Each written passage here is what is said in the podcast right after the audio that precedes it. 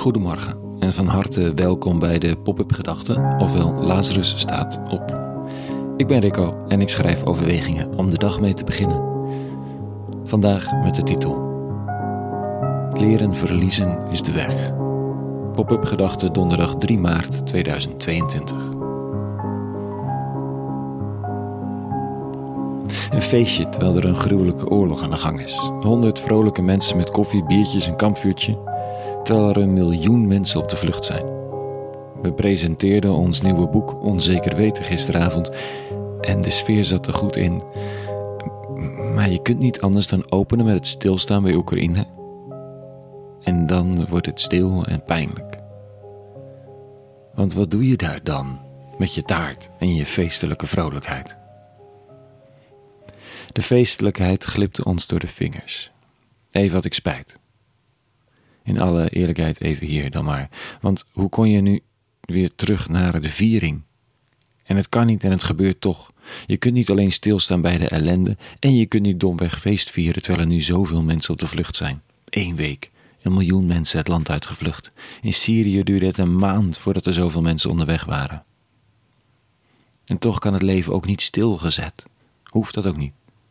Dat weet je ergens zeker. Of beter gezegd, dat weet je onzeker. Kunnen we de spanning uithouden, het verlies van de zekerheid, van de helderheid en het comfort? Voor ons is dat nauwelijks een verlies te noemen, hè? in vergelijking met dat wat mensen verliezen wiens huis weggebombardeerd is. Maar misschien is het wel niet te vergelijken. Moeten we leren leven met verliezen? Of dat nu over ons wereldbeeld gaat, over je land, over je toekomstperspectief, over klimaat. Dit zegt Jezus vanochtend over leren verliezen. Tot allen sprak hij: Wie mijn volgeling wil zijn, moet mij volgen door zichzelf te verloochenen en elke dag opnieuw zijn kruis op te nemen. Want wie zijn leven wil redden, zal het verliezen. Maar wie zijn leven verliest door mijn het wil, of haar, die zal het redden. Wat voor nut heeft het voor een mens heel de wereld te winnen als die zichzelf daardoor zijn ondergang en dood berokkent? Cryptische teksten weer hoor. Kun je eindeloos veel preek over houden. Maar wat hier aan alle kanten zich een weg naar het zenuwstelsel probeert te banen, is het woord verliezen. Ondergaan, verlogenen, een kruis opnemen.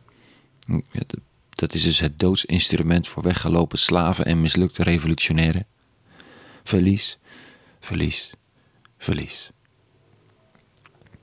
En dat dan als de weg beschouwen. Kan ik dat? Kan ik dat dat ik vrees in de ogen kijken en me een weg voorstellen door het verlies heen? Als Jezus van Nazareth aankondigt dat hem de dood wacht, maar, dan zegt hij dat dat niet het einde van de wereld is. Sterker nog, dat is het begin. Ik vind het ongelooflijk moeilijk om vooruit te kijken deze dagen, omdat ik nog niet weet wat het verlies zijn zal. Maar hier staat dat de weg van Christus er een van verliezen is. En dat is nodig om te leren om de ziel te behouden.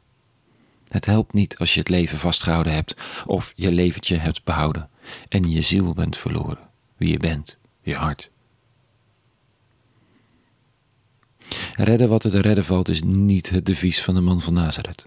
Verliezen wat er te verliezen valt. Dat lijkt eerder te matchen met de lezing van de dag.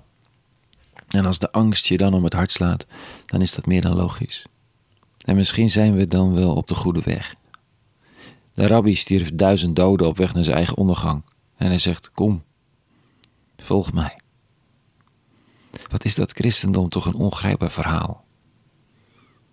Aan de andere kant, in een wereld waarin we veel aan het verliezen zijn, zou dit wel eens een heel realistische, aardse route kunnen zijn. Een weg tussen behoudzucht en de strijd om te overleven en de van de wereld losgezongen onaangedaanheid. Tussen de zweverige spiritualiteit en de conservatieve behoudzucht legt christendom een route voor die bewogen is met de wereld, bereid om alles te verliezen om de bewogenheid te behouden. In die richting is het ergens te zoeken. Tot zover vanochtend. Een hele goede donderdag gewenst. Ondanks alles. Vrede. En alle goeds.